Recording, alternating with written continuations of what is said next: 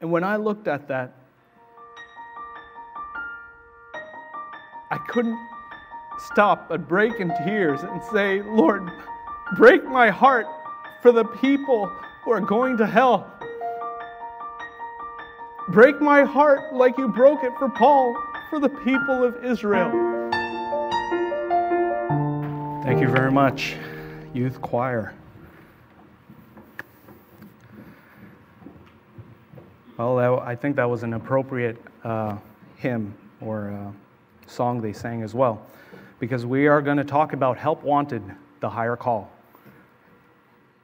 Now, according to InsiderMonkey.com and Yahoo Finance, the top five fastest growing industries for the 2021 year has been number one, the respiratory ventilation manufacturing, number two, the heavy duty trucking, number three, deep sea and inland water transportation, number four, casinos and gambling, number five, car and automobile automobile sales. But then, if you do another Google search, they'll give you a whole different list that's completely different from this one. But, like accounting, healthcare, death care, cloud networking, software development, cattle ranching and farming, etc., those are things that are always on those lists. Now, there was another website I found, OECD.org. And they did a survey in 31 different countries. And they did it from the year 2000 all the way to 2018. And the survey was for 15 year old boys and girls on what they aspired to be when they graduated. So the top 10 for the ladies or the girls, the top 10 were doctor, teacher, business manager, lawyer, nursing or midwife, psychologist, designer, number seven, veterinarian, number eight, police officer, number nine, architect, number 10.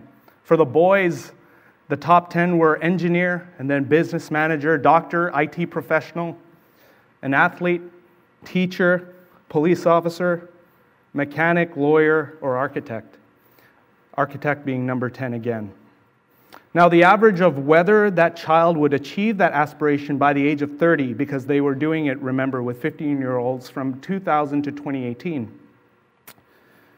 And the average of that person by the time they reach the age of 30 to reach that aspiration was 52%.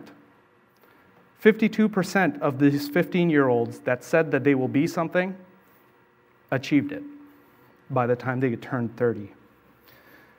Men and women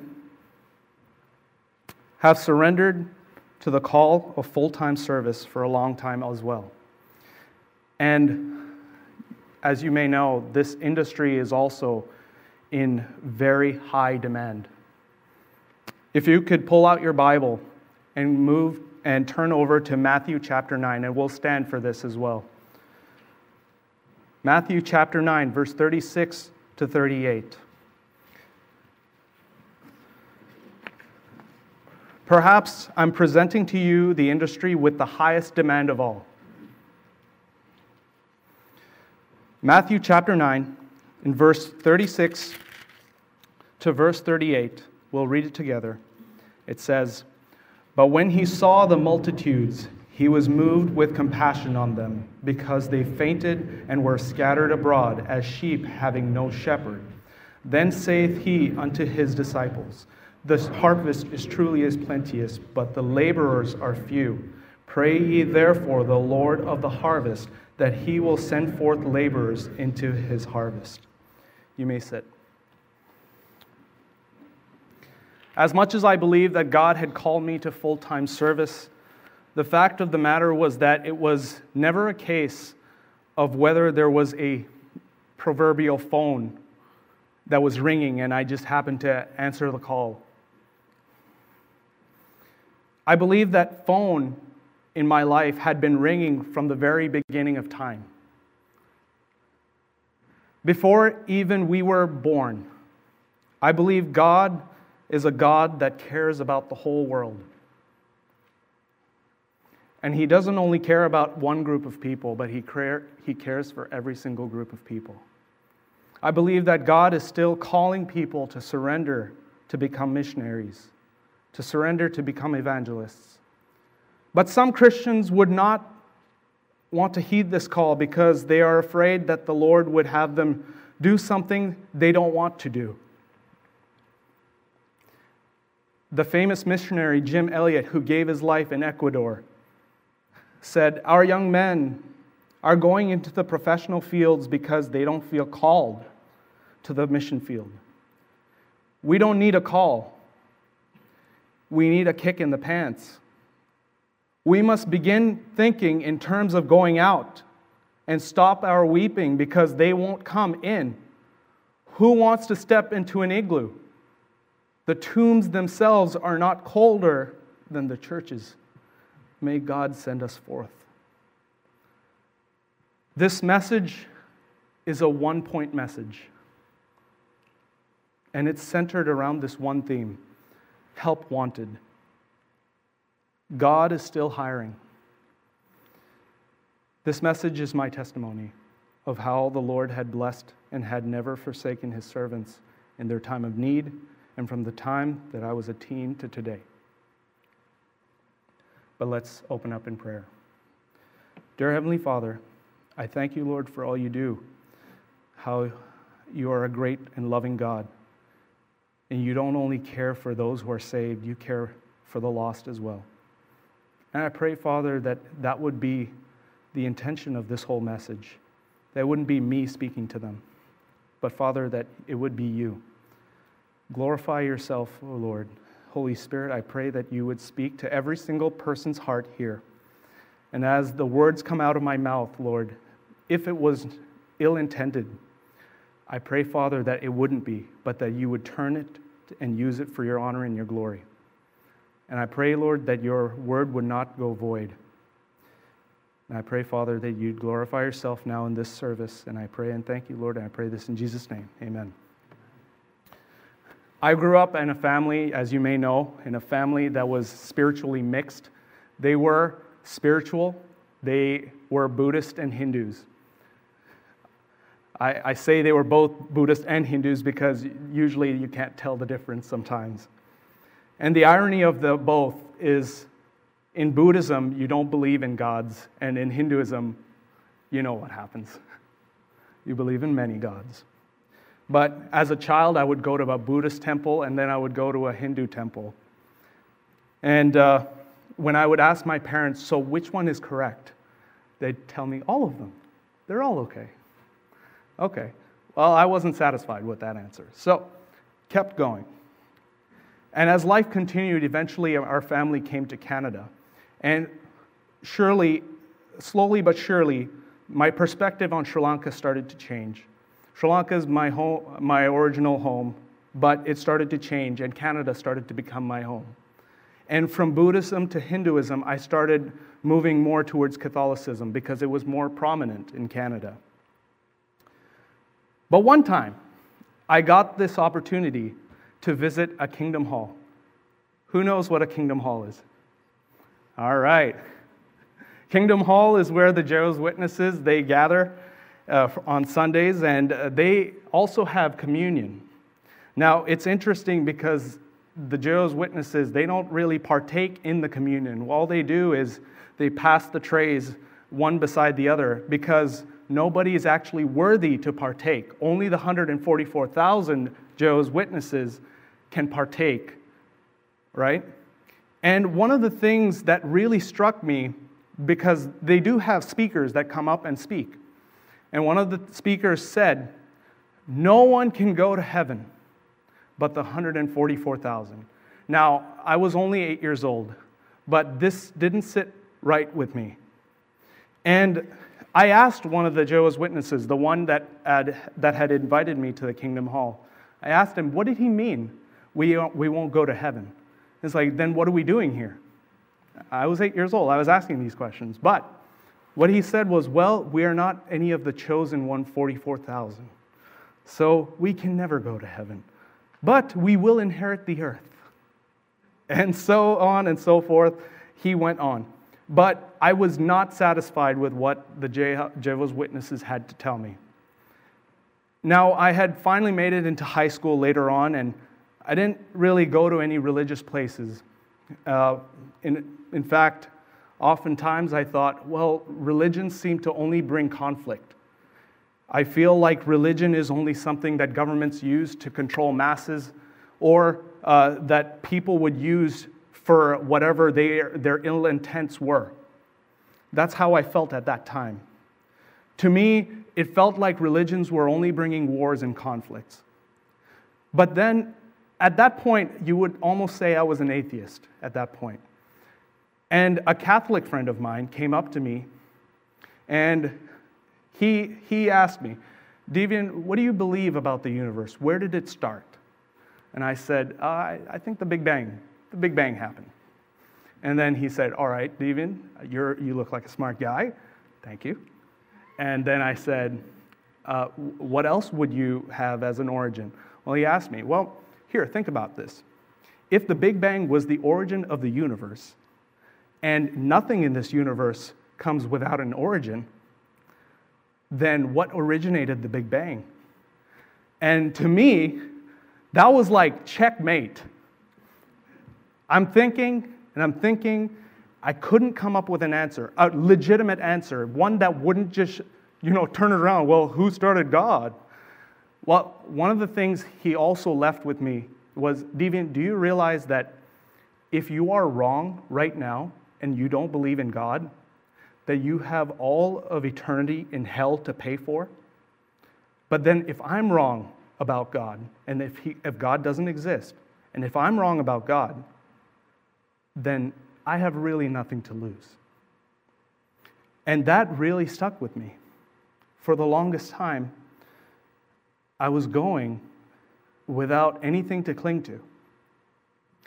This didn't sit well in high school. And eventually, some friends of my parents invited them to a, uh, to a Pentecostal church. We went to this Pentecostal church, and you know, there were all kinds of weird things happening in there. I wasn't really taught the gospel there. But I was still given an NIV study Bible. And I think the study Bible was one of the things that made me really curious about stuff because it would have questions on the side, and you would read the questions, and it's like it gives its perspective on what the Bible is trying to say. The, the church that, was, that I was attending was also kind of like rocky, and it, it liked a lot of uh, contemporary Christian music and things like that. Well, time passed by, and eventually, a man, I hear the man was on a roller, on rollerblades, and the rollerblades, on rollerblades, he came through this complex housing on Epsom Downs on 13735, and then he went to Unit 77 and he decided, I'm going to put a VBS flyer in this house. And he stuck it right there.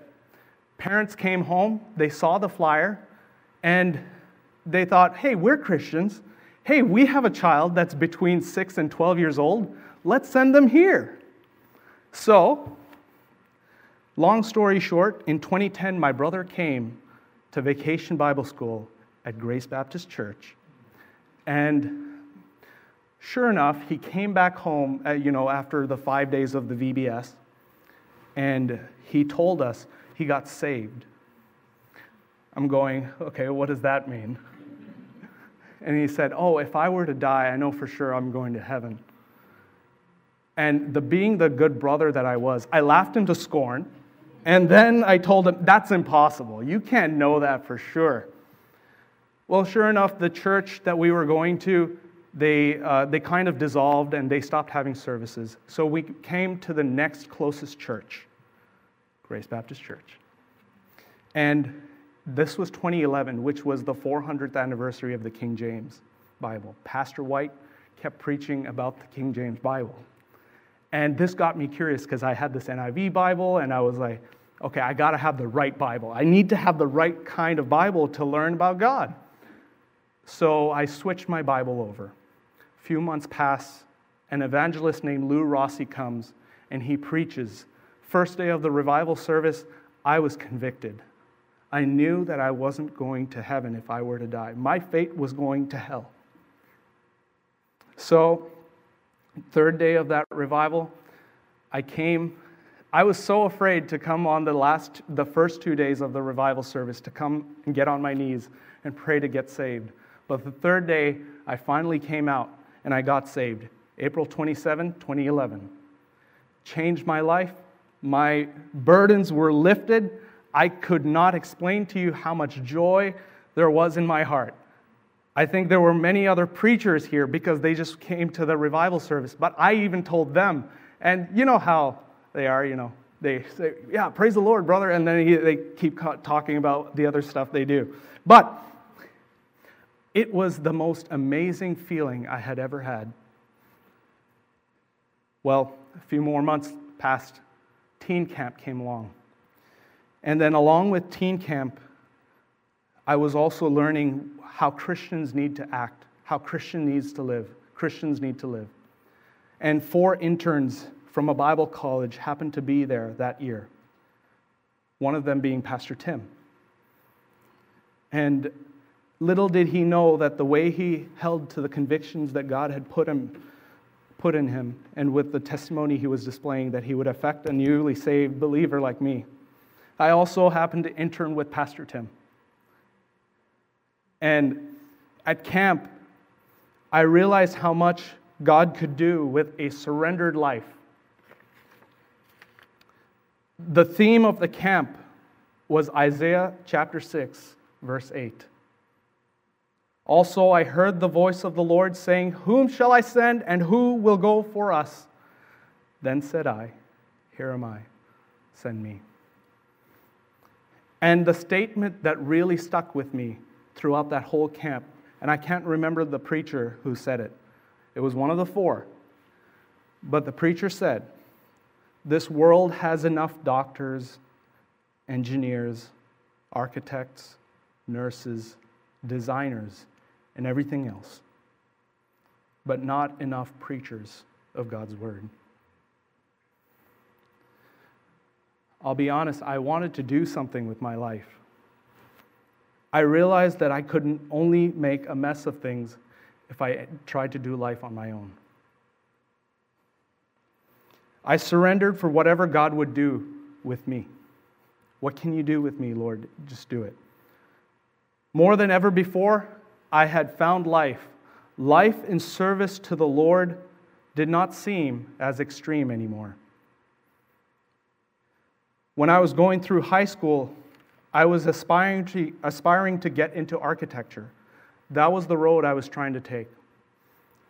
But something that was also bothering me was the only, that the only reason I was in architecture in the first place was that this was just what my parents wanted me to do.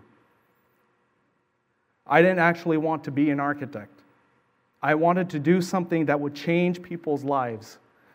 Architecting or engineering or even medicine those were all my parents' dreams, not mine. And when I had surrendered, that also meant that these dreams were on the altar as well, and they were given over to God. I honestly struggled with this for two whole years.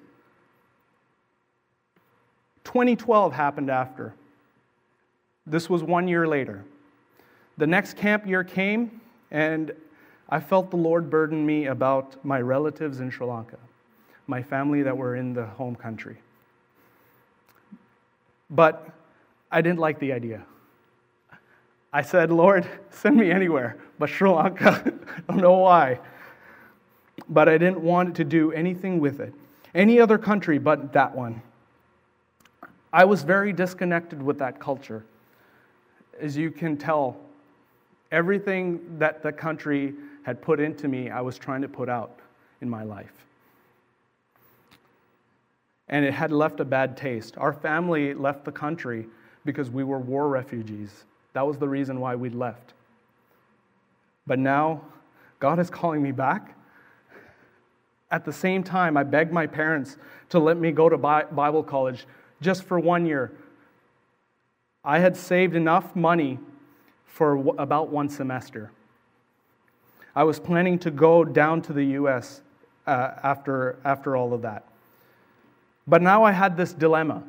The dilemma was I either go to Sri Lanka, pay for the whole trip of Sri Lanka to witness to my relatives, or I pay for this one semester of Bible college. And I asked the Lord, What would you have me do? And I believe the Lord said to go to Sri Lanka. So I told the Lord, Well, Lord, I will go to Sri Lanka only to reach my relatives, nothing else. That's it. All right? One month, I'm coming back. That's all I'm doing. So I went, and I also found a church there, a Bible preaching church. And it's the one where missionary uh, Soren Sundararaj is, uh, is now uh, being a missionary in, where he's ministering. But I went there, and the first day, first thing I did was we did soul winning and we did some flyering, right? And I got to see what the state of Sri Lanka was like. That whole experience opened my eyes to the spiritual condition of the country. The country was not in a mode of seeking after God. And the thing is, I, I asked this missionary, what was, what, how did you start the church? When did this church start? He told me it started 15 years ago. So that means for the last millenniums, this country has been in total darkness. The churches that once preached the gospel had stopped because the government was not happy with them, but this little Baptist church didn't want to stop. And they, they were still growing. At one point, I also had this opportunity while I was there to go into the mountains of Sri Lanka. Now, the mountains of Sri Lanka, that's where you would get your tea, where all the tea is being grown, in the mountains of Sri Lanka. So we went there. And these were people, I might be getting into a little bit here, but these were people who lived on $3, $4 salaries a week. They, some of them, they couldn't even afford slippers, like the richer folk in their city, in their village. But there they were, picking the, pick, uh, picking the tea leaves. And then Sunday came along and Wednesday came along, and they would go to church.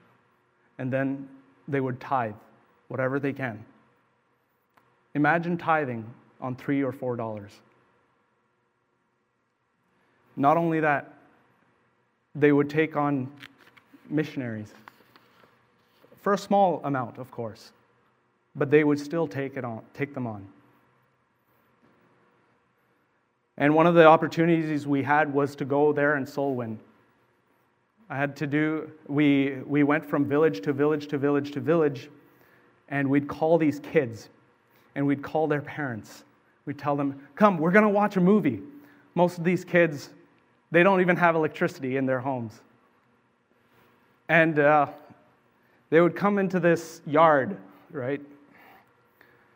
And what we did was we, we had a van, we had some pipes, we stuck the pipes right into this giant yard, and then we draped a white cloth over it.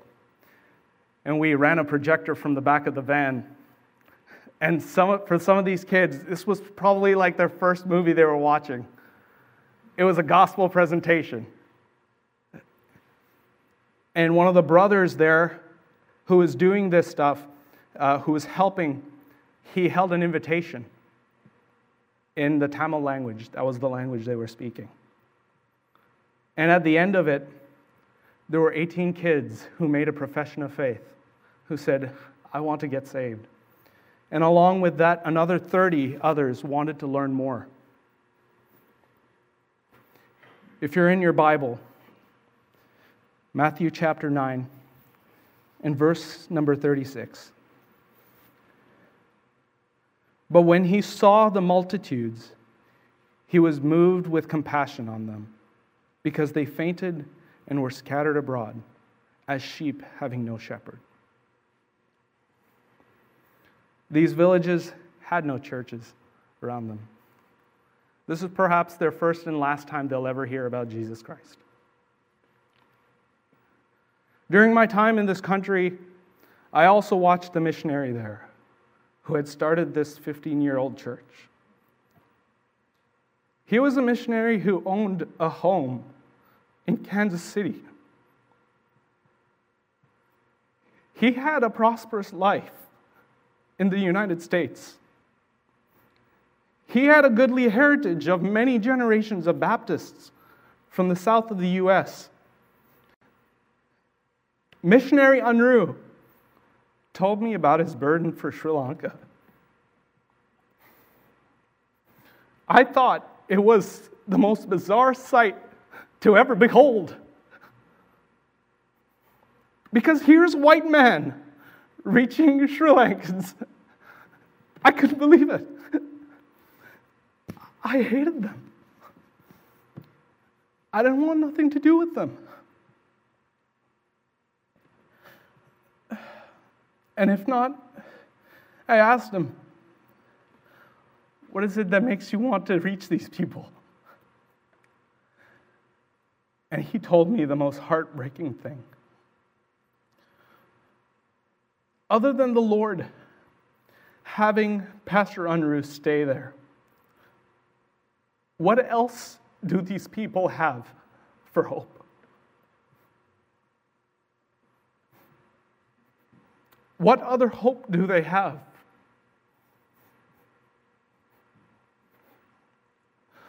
Often a Sri Lankan child would grow up to learn that education was of the utmost importance. That education was the key for a child to help their family out of this line of poverty. Therefore, it was the child's ambition, and the parents and the grandparents and the whole family, it was their job to grow and nurture their child to get them out of the country. But often the spiritual life of a person is disregarded. And in the end, their own kin leave the country and never come back. I was guilty.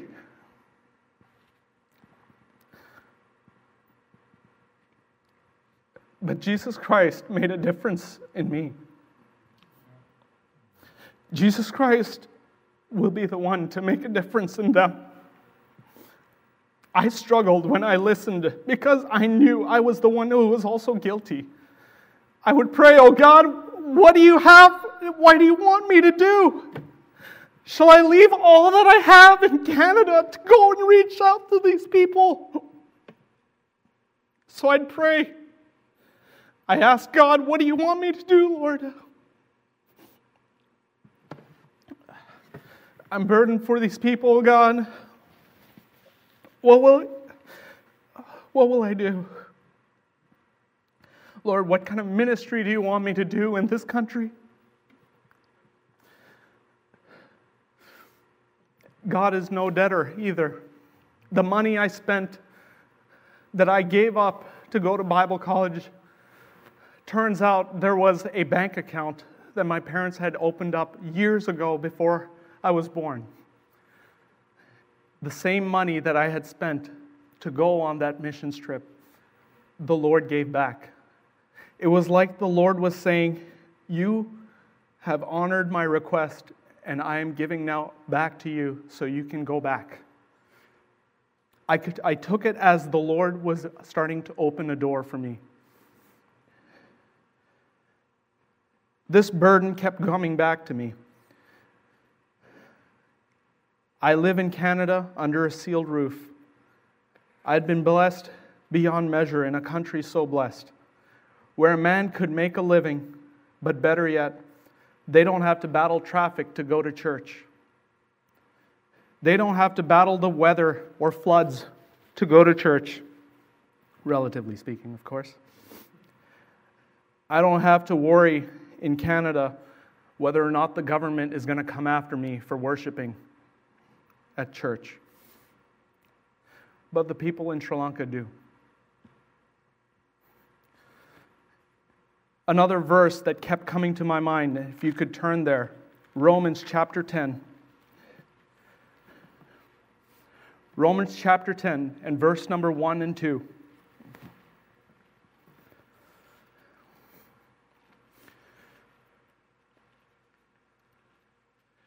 Romans chapter 10, verse 1 and 2, it says, Brethren, my heart's desire and prayer to God for Israel is that they might be saved. For I bear them record that they have a zeal of God, but not according to knowledge. I know this verse was Paul's testimony towards the Jews. But even the chapter just before this, chapter 9, verse 3, says, For I could wish that myself were accursed from Christ for my brethren, my kinsmen, according to the flesh. And when I looked at that, I couldn't stop but break in tears and say, Lord, break my heart for the people who are going to hell. Break my heart like you broke it for Paul, for the people of Israel.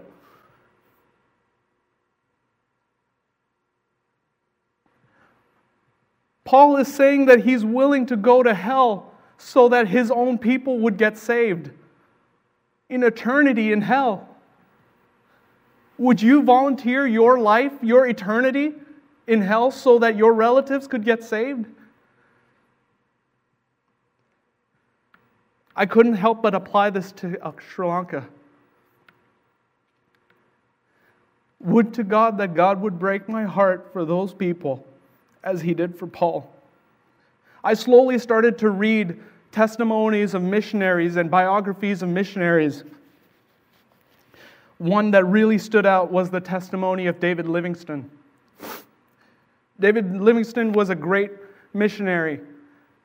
He ministered and he ministered to the point where the people loved him so much. Though they were not Christians, not all of them were Christians, they still loved him to the point where they were willing to do anything for him. And David Livingstone, they knew if he were to die and after he died that they would take his body to Scotland. But they loved him so much that they cut out his heart and they buried it in their land because they loved him that much. They knew how much the heart of David Livingstone was so precious. When I read that, I said, Lord, I want the same thing.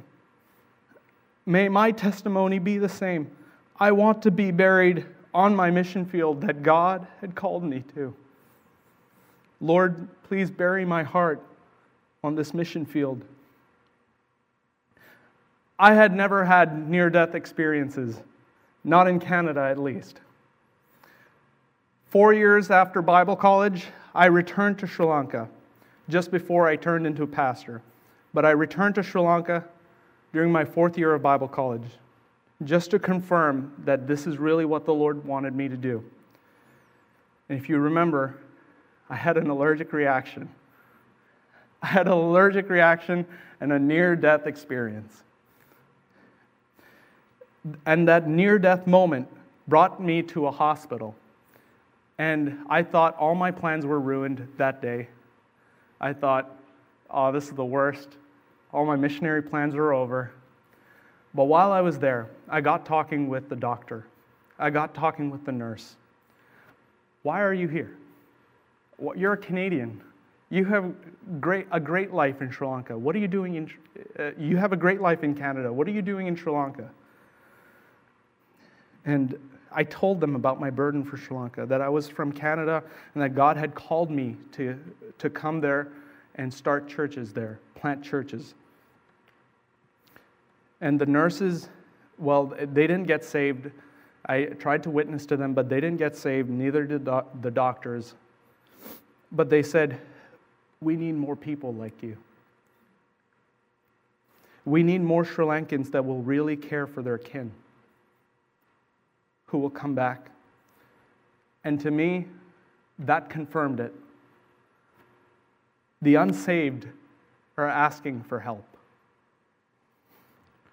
The missionary that was there, Pastor Unruh, finally told me something before I had left the country. He told me, Devian, the chances are you may not see people saved during your lifetime. You may have to come to grips with that. God may have it that missionaries after you will have to build on the work that you start. While most harvest fields in this world are ready, the field of Sri Lanka is not even a field yet. Just as the first pilgrims that came to America had to till the land and had to ready the land, had to remove the trees,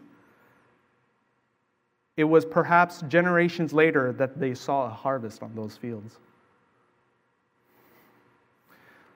But to me, that was all right. I was okay with that. I said, So be it, Lord. I'll go where you want me to go. That is the surrendered life, after all. I don't know how long the path is going to be and how long it is going to be until I get to my mission field. And I don't know how treacherous the path is going to be either. But I've settled it in my heart right now. So be it. My life belongs to God. There were times where I really felt inadequate, but the Lord provided. Any skill that I had obtained, it was while I was working in the church, and it's to the glory of God. Any kind of help I had been able to provide to any of you, it was only to the glory of God. I knew that I wasn't going to be able to also do this work on my own. So the Lord even provided me a fiance. And as time had progressed, even the time in between when I had proposed to her until now, nothing has been in vain. Please turn with me to Psalm 37.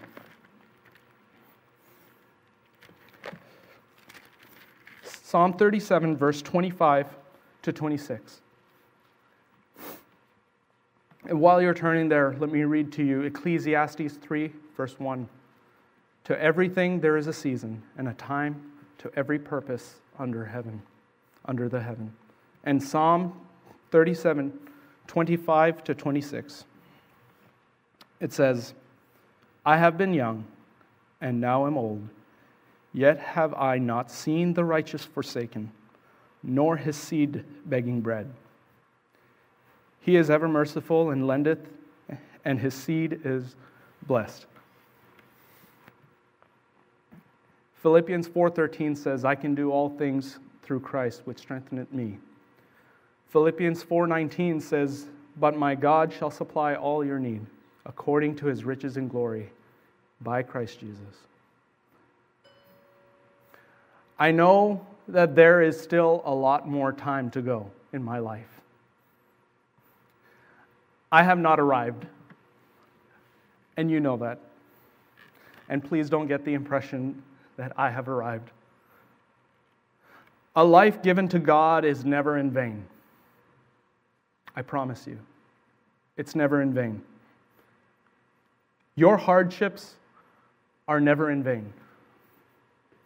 Your witness is never in, in vain. The loving God that we read through this Bible is a redeemer of broken things.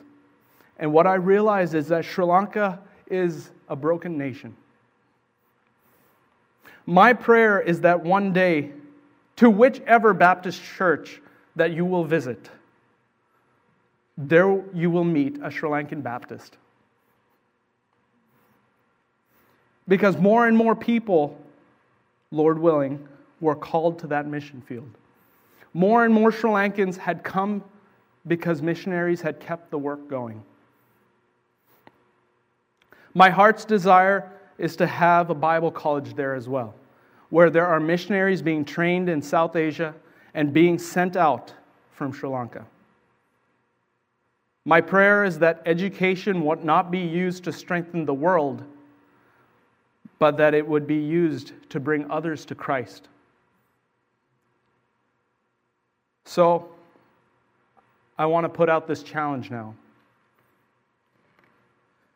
Teens, what are you afraid of? College and career, What are you afraid of? And parents, what are you afraid of? Have you ever considered becoming a missionary? Have you ever thought about it? And what is stopping you? I'm not telling you to, to make my life the bouncing board for what, I, what I'm challenging you for. But I want you to see that there is a loving God who still provides. Has God ever disappointed you? How is your trust in what God can do today through you? Ladies and gentlemen, what you have in your Bible is a giant hung out sign that says, Help wanted. We need help. So, will you inquire within by asking the Lord what He would have you do? Thank you for watching the message today. We invite you to join us again every Sunday and Wednesday for more inspiring messages from God's Word.